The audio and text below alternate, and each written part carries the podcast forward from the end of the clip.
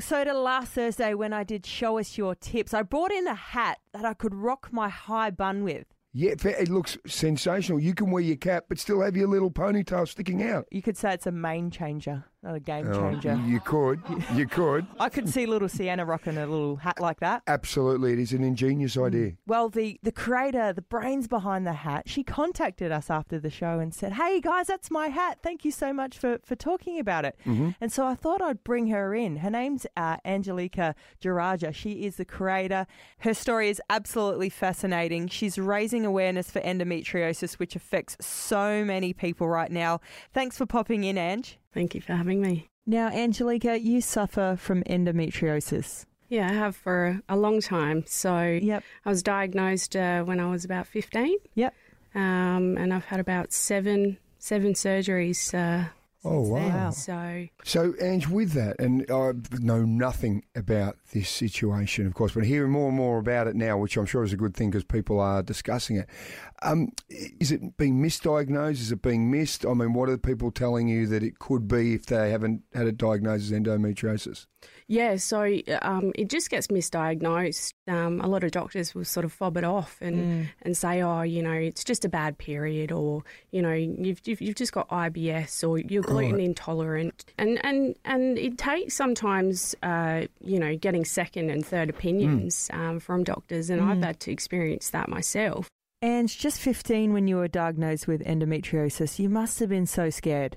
Yeah, definitely. Um, it was something that was scary. I mean, I till this day remember, you know, the doctor told me you've got a 50-50 chance of, of having children because the nature of endometriosis can potentially take that away from you. Mm. To be told that at that age, when you're not even thinking about mm. that yet, is mm. something, you know, that you're just never prepared for, obviously. Um, what are some of the things that have worked for you?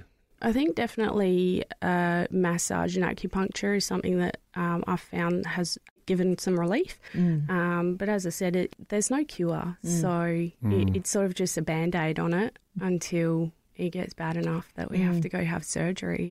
Wow. And how do you go managing just life?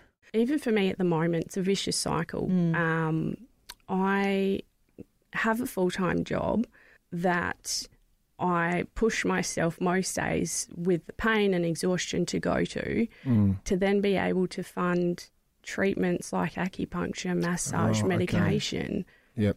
To just be able to go to work, mm. Mm. um, but then obviously have that quality of life, you know, Yep. outside of work as well. So you know, we're sort of chasing our tails um, to some degree. Yep. And I I guess I'm fortunate enough that I have that ability to do that mostly, but there are people out there that are debilitated by this condition um, and they don't have the financial support um, to be able to do that. And even for myself, like I'm, I'm having to live with my parents because there's no way that I'd be able to afford a mortgage or rent or anything like Yeah. that.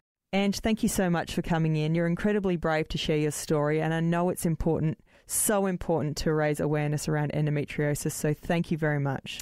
And Ange, uh, the details for those hats will all be up on our websites and our socials. And it's great that $1 from every hat goes towards research for endometriosis. It's Ameos, A M E O S. Good on you, Ange. Thanks for coming. Thank you so much.